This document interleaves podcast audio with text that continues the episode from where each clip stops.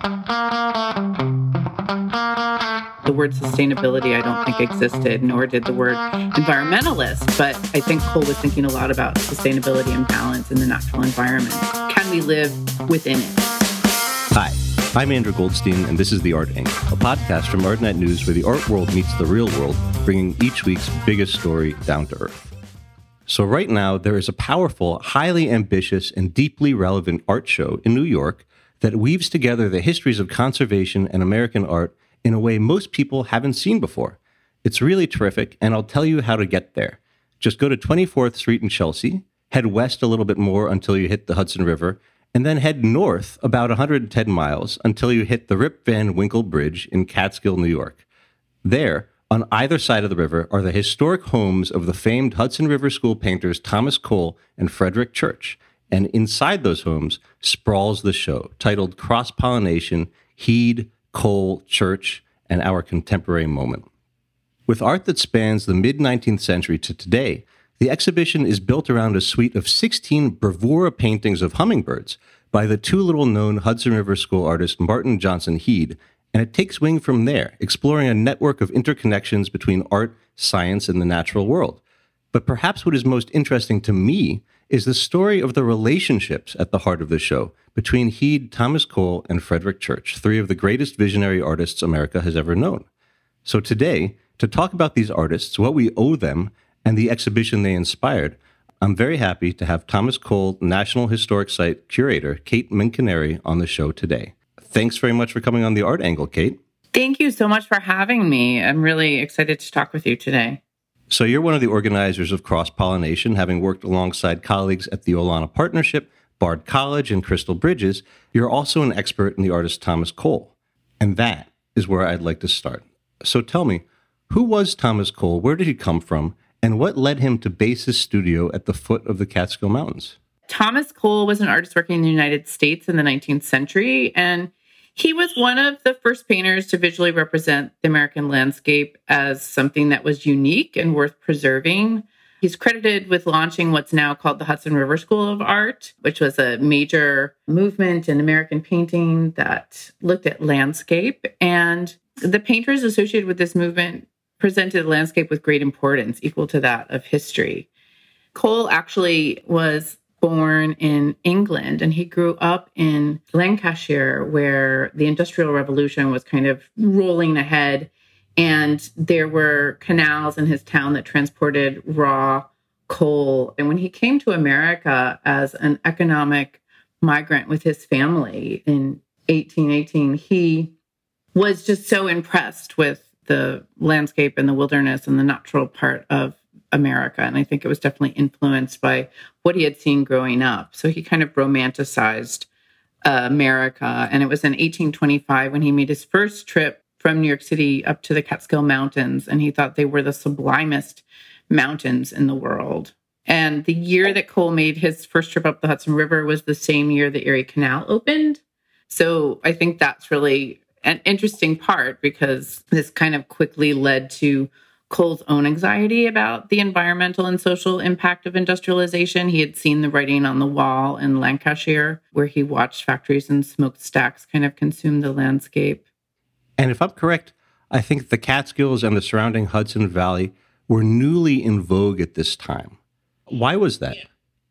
When Cole came to Catskill, if you can imagine, he was both delighted, but also saw escalating development and unlike this idea that the landscape was pristine, that's really a myth. It was pristine in some ways, but it was also in the throes of industrial development. So there were over 40 tanneries, 50 iron foundries, paper mills, all kinds of different industry percolating along the Hudson River, but also tourism. And a railroad was coming in that allowed people to make the trip from New York City up into the Catskill Mountains. And people were coming here because they wanted restoration and rest. But at the same time, of course, all of these different industries were also taking hold, like the tanning industry is one of the most significant sources of deforestation that Cole witnessed. I mean, I think that's very important and really interesting because it shows you a moment in flux where here comes Thomas Cole coming from Lancashire, this industrial wasteland in England, and he comes to the Hudson Valley and he sees this as being a pristine uh, Edenic site, but at the same time, it's something that is being despoiled by industry. And so he wants to protect it. And he begins to paint the landscape there. So, what exactly does he paint? How does he paint it? And why is that important? Would say that Thomas Cole actively used both his paintbrush and his pen. You know, he was also a writer, and we're really lucky that he was a writer. So that's how we know so much about what was going on inside his mind. You know, I think he used both creative outlets to advocate for protection and balance in the natural world. So, for instance, one of the earliest works that he made is a painting called Lake with Dead Trees, Catskill, in 1825, and it shows recently felled hemlock trees that were stripped as part of the process of tanning leather. And the tanning industry was really catastrophic, but like fracking, the tanners would settle into an area, strip the hemlock bark, and then move on to the next and kind of destroying and depleting the forests around them as they went. But also, it caused a lot of fires. And so, for instance, in another really amazing painting by Thomas Cole, Catskill Mountain House, The Four Elements, it's this just sublime, incredible painting that shows the Catskill Mountains, North South Lake, and there's earth, air, water, and there's fire. And we think that the fire is probably from the tanneries. And the hemlocks were nearly gone by the time Cole made that painting, which was in 1845.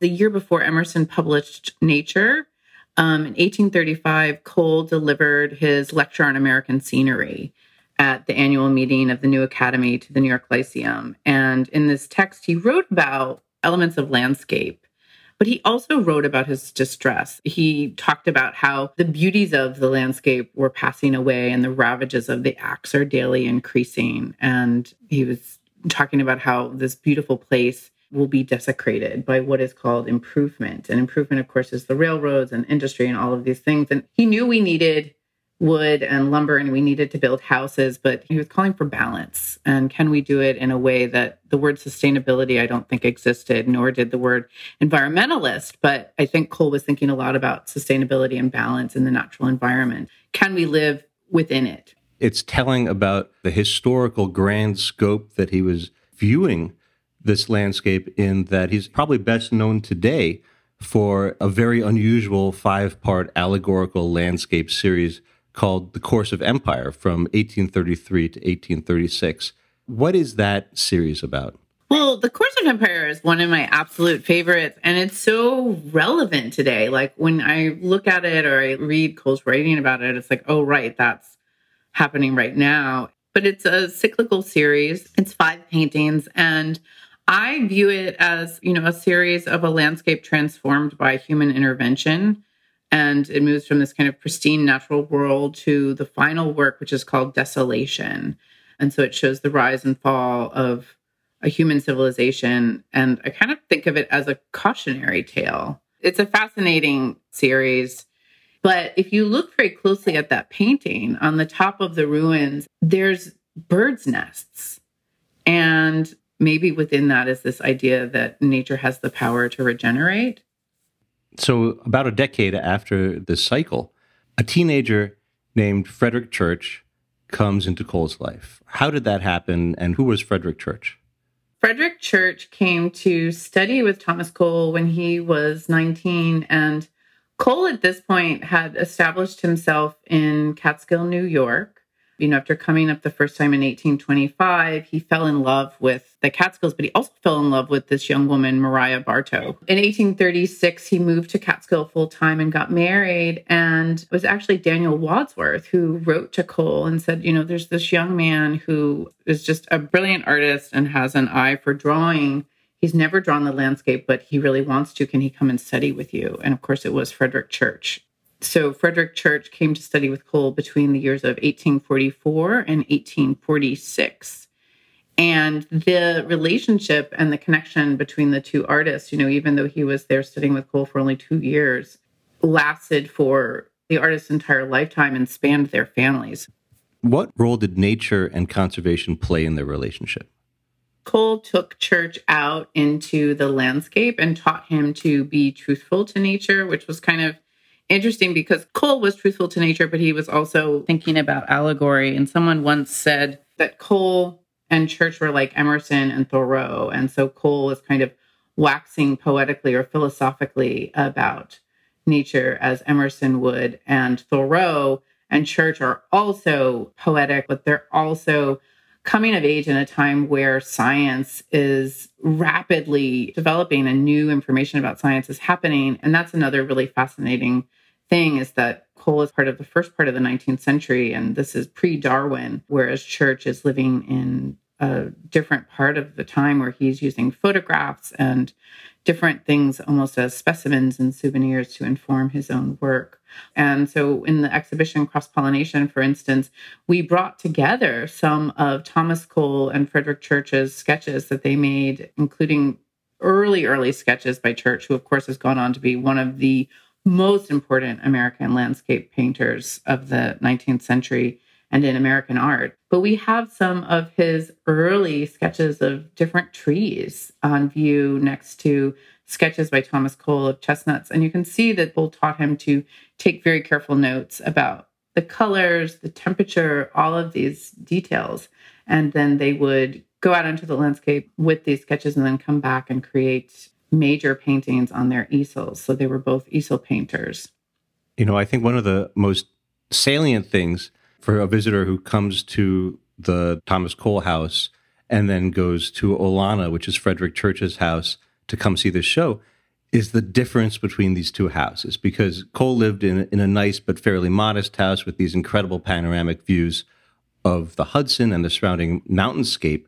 But then you go across the Rip Van Winkle Bridge to Frederic Church's house, and it's this palatial fantasia, this architectural, you know, invention sitting on 250 acres of prime scenic real estate. I just wonder how do you explain the difference between these two homes and the situations of these two men? Olana, of course, is the landscape and the house. You know, it's not just the building, it's the entire 250 acres. You know, I think of it as a giant artwork. Olana is a giant artwork that he was actually framing the landscape itself. And he's so ahead of his time when you think about it. I just think Cole and Church were of different time periods. You know, Cole was an economic migrant from England. He was supporting his parents and his sisters. And then when he moved to Catskill and Cedar Grove, he was supporting his wife and the family there. They had four children you know, Church came from a different background and a different family and traveled a lot. So they were also inspired by different sources as well. But Cole was in Catskill from 1836 to 1848 when he passed away.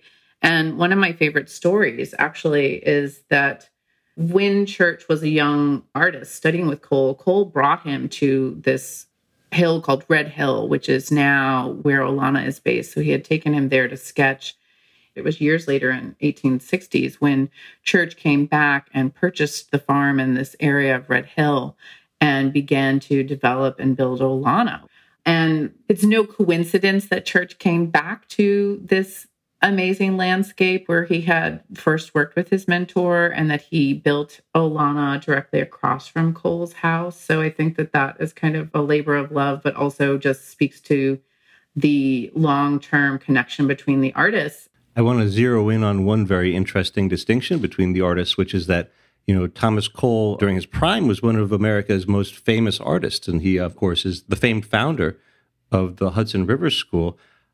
And then Frederic Church kind of took this to a different level, where he made these incredible, almost IMAX style, sweeping landscape portraits, most famously Heart of the Andes which he displayed in New York City with theatrical lighting to sold out audiences that came and paid 25 cents to come and have the privilege of sitting there and looking at opera glasses at the incredible naturalistic precision and you know this real documentary style that he brought to this panorama and then that painting eventually sold for $10,000 which at the time was the highest price ever paid for a work by a living American artist so Church came from money but he also was an incredible businessman.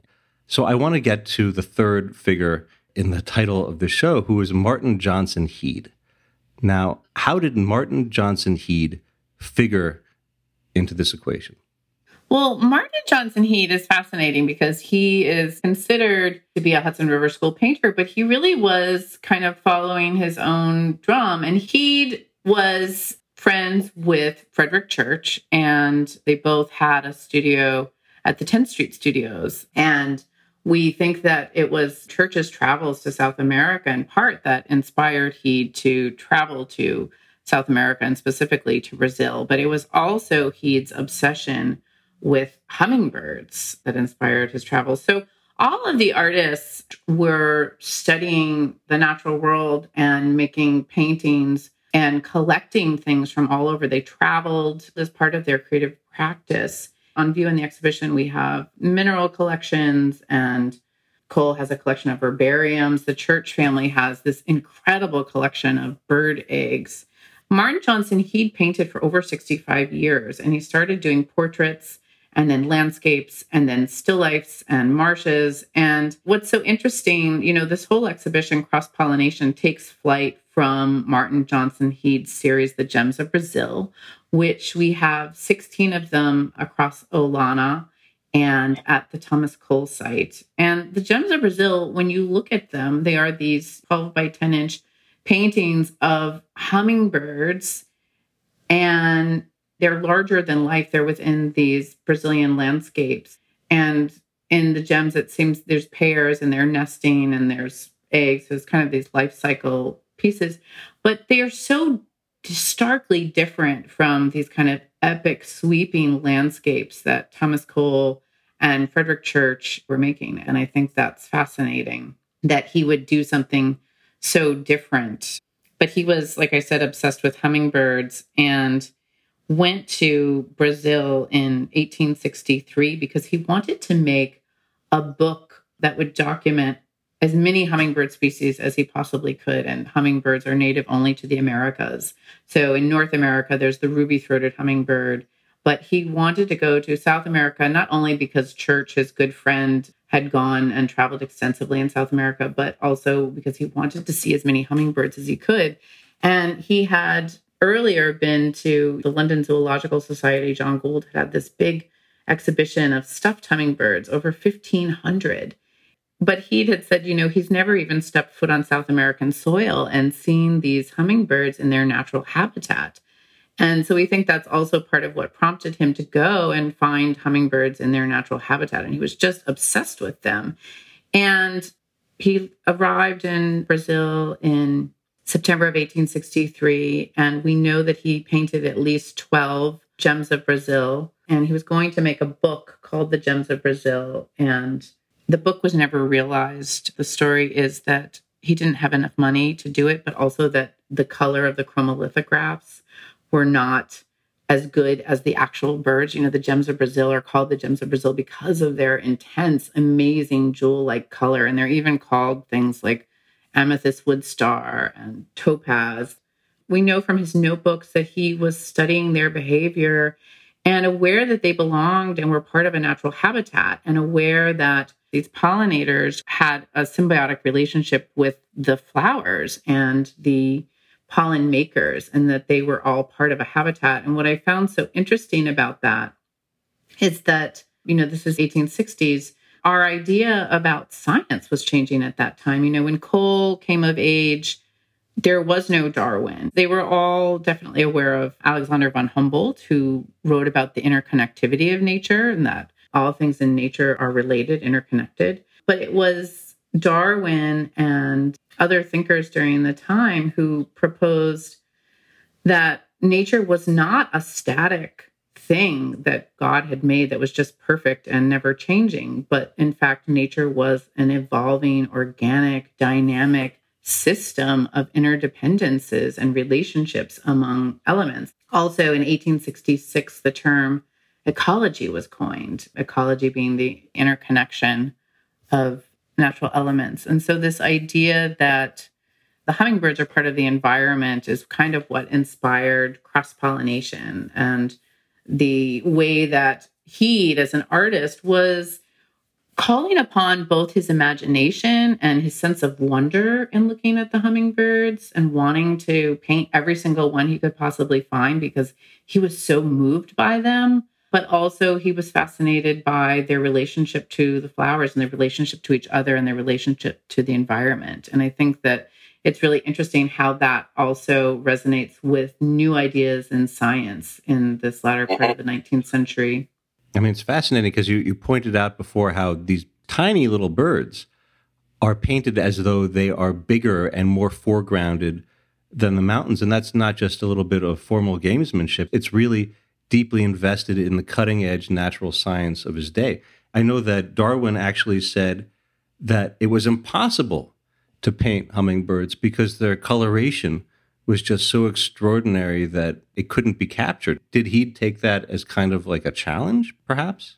Yeah, it's funny you should mention that because there's this story that at that John Gould exhibition in London, Charles Dickens attended and had expressed the opinion that the most vivid colors of the painter's palette could not duplicate the hummingbird's ever varying tints. Art historians have said, well, maybe that was also what inspired Heade to go to Brazil and kind of be like, well, yes, I can. And then, of course, what's so funny about the end of that story is that the paintings are extraordinary, but he never actually made the book of chromolithographs because he didn't like the color plates. So it's kind of this funny story of color, but you know, can artists imitate nature? I don't know.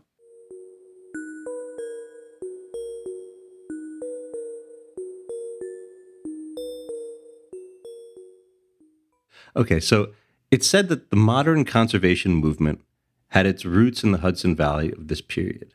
So, how did the work of these artists filter into this broader movement towards an idea that ecology was precious and needed to be protected?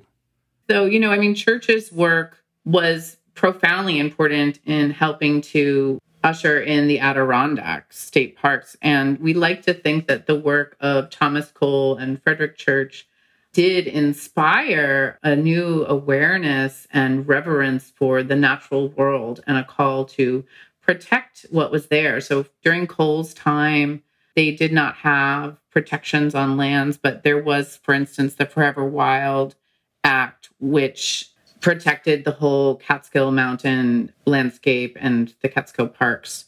You know, in the Hudson Valley, what's interesting is to look at the entire timeline from George Perkins Marsh and all the way to Cole. There was a fantastic exhibition that looked at the history of environmental preservation at the New York Historical Society. I think it was a year or two back that traced it all the way from this time period all the way to Rachel Carson and Scenic Hudson in our part of the world. You know, Scenic Hudson is credited with kind of launching the contemporary environmental movement by saving Storm King. How do you go about curating a contemporary art show to graft on to this legacy? And why is it important to bring contemporary artists into this conversation anyway? Thomas Cole and Martin Johnson Heade never knew each other personally, but they both wrote extensively to advocate for balance in the natural environment. So while Cole was writing, for example, Lecture on American Scenery in 1841, saying that the hand of the woodman should be checked, Martin Johnson Heade was also concerned about unrestrained use of natural resources. And in his case, as you can imagine, his obsession with birds and hummingbirds, he was concerned about overhunting and the destruction of species in a lot of the American wetlands. And so, under the pen name Didymus, he contributed regularly to a magazine called Forest and Stream, and a lot of his columns called attention to environmental degradation and specifically to regulate hunting of waterfowl because he was afraid there wouldn't be any left. And I can give you a quote. He said, No man has the right to call himself a sportsman would engage in the plume hunting traffic, even if he could clean up 5,000. And he went on to talk about the birds and hummingbirds in Florida. He said the plume birds of Florida have been thoroughly cleaned up by professional bird butchers, and they are scattered all through South America. Between the frost taxidermists and milliners, I fear they'll all be exterminated in a few years. So he definitely would have seen Cole's work. And so there's that relationship between those two artists. But what I love about these two artists and Frederic Church is that they were all really directly thinking about environmental sustainability and balance. And I think that their call for ecological awareness and action definitely reverberates among contemporary artists today who are also like Heade, Cole, and Church. They are observing and engaging the natural world and directly confronting and wrestling with critical issues now related to biodiversity, habitat protection, and climate change. And so artists today are also drawing on the latest scientific studies and thinking very critically about our own moment and what's happening. And so the exhibition Cross Pollination was conceived as an entire whole exhibition of looking at artists who are looking at the interplay between art and science and art and environment and art and ecology as well as these relationships but the contemporary artists are artists that we selected intentionally to go with this group of painters there's just so many incredible projects out there so, in the contemporary section of the show, there are no sweeping landscape paintings, at least in any kind of traditional sense. Why is that? When you're when you're in the literally in the homes of Thomas Cole and Frederic Church, and what is there instead? There are definitely incredible painters working today who are painting sweeping landscapes, but I feel like Cole and Church did that. So, for instance, Paula Hayes is an artist who has work at Olana and at the Cole site. And rather than paint a landscape on a canvas, she actually creates miniature ecosystems and sculpts actual living landscapes with plants. She has terrariums filled with plants and terrariums filled with minerals and crystals, which are also things that grow in the earth. And she created for the Cole site a bird nesting habitat and created a quote unquote landscape if you want to think of it in terms of an artwork, which it is, but she created an entire new habitat for nesting birds. She's a very interesting artist when it comes to the idea of institutional critique, because when she partners with a museum or an exhibition site, she has a certain kind of reciprocity that she demands for the work from the institution. How does she work with museums? In the Victorian age, there was this moment in the 19th century where everyone wanted to go into the jungle and collect orchids and all these amazing specimens from the natural world. So Paula created these terrariums, which are hand blown glass terrariums. And some of them are as old as 10 years old. They're these kind of miniature ecosystems. But I was talking with her, and, you know, and I look at them, I'm like, oh, these are mini ecosystems, and we are stewards and we must take care of them.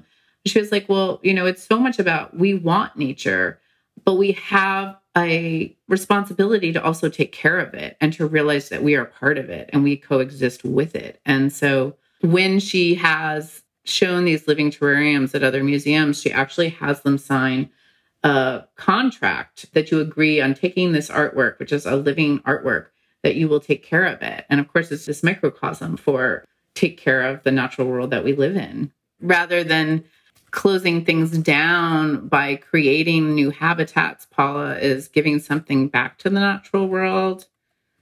It leads me to think about Mark Dion and Dana Sherwood's Pollinator Pavilion. Tell me about that one. What is that? Mark Dion and Dana Sherwood created for the exhibition, inspired by Heade's Gems of Brazil. They wanted to create an interactive sculpture that we look at it and it's this gorgeous confection architectural pavilion that's filled with flowers and feeders and it's painted and it's just gorgeous. But it was not made for human animals. The interactive sculpture is actually created to provide sustenance to pollinators and to offer human visitors this kind of space to encounter them up close, particularly the ruby throated hummingbird, which is the only hummingbird that's native to this region. So I kind of think about Heade going to Brazil to see the hummingbirds in person. And Mark and Dana were like, well, the next best thing to Heade's Gems of Brazil paintings is to actually see a hummingbird in person. And so they created this incredible pavilion as a feast for pollinators to give something back to pollinators rather than taking something from nature, rather than mining nature. They wanted to give something back. And so this idea of reciprocity is very powerful, but it also allows us to kind of have a face to face encounter with pollinators and to realize that we all share the same space. But it also kind of invites these questions like how do we interact with pollinators? How are we trying to shape or control nature? Or you know are we telling the pollinators to come to this pavilion where there's sugar water and plants and we have this idea as people or the artists that we are in control and we can get these pollinators and hummingbirds to come to us?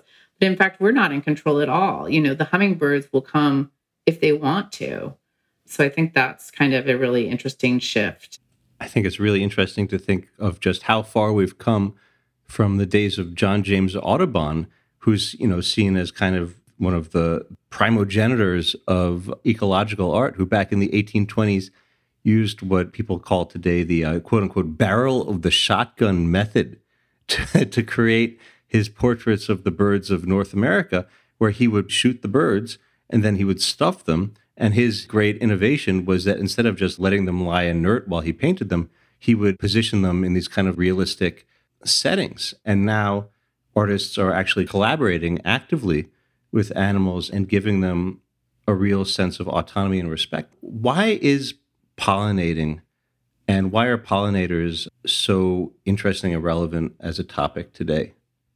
You've probably read all of the articles about the insect apocalypse and the collapse of the beehives. You know, we're kind of in this moment where human impact on the natural world has had such effects that there's been great loss to habitats and then great loss to pollinators. And of course, you know that we are actually the same way that the hummingbirds are interdependent on the flowers in Heade's paintings. We are interdependent on pollinators for our food supply. You know, the majority of our plant based food does require pollination. And so without pollinators, what are we eating? You know? It's a very good question. And it is um, just one of the many strands that this show opens up. And, you know, as I said in the introduction, I think this is a really, really valuable and important show, and I recommend that people come and check it out because it really it's like a palimpsest of a lot of important environmental thought that stretches back over a century and a half. So thank you very much for coming on the Art Angle, Kate. It's been a pleasure talking with you. Thank you so much. That's it for this week's episode of The Art Angle. And as a matter of fact, that's it for me hosting the show for a little while because my wife and I are about to have a baby. So we're very excited about it. And yes, you can probably expect to be hearing my new little co host crying in the background when I return in the fall. In the meantime, I'm very happy to say that I will be turning over the reins of the Art Angle to a whole slew of guest hosts from the team at ArtNet News, some of whom you know as mainstays of the pod, and others who you may not have met yet. They have some really exciting episodes in the works, and I'll be looking forward to tuning in from the changing table. So that's really it now for this week's episode. If you like what you heard, you can subscribe to the show on Apple Podcasts, Spotify, or wherever else you get your podcasts. Also, take a moment to rate and review us. It will help other listeners discover what we're doing. Also, if you have some feedback or maybe a recommendation for a future episode, go ahead and email us at podcasts at artnet.com. That's P O D C A S T S at artnet.com. The Art Angle is produced by Sonia Manalili, Tim Schneider, and Caroline Goldstein. Thanks for listening and see you in the fall.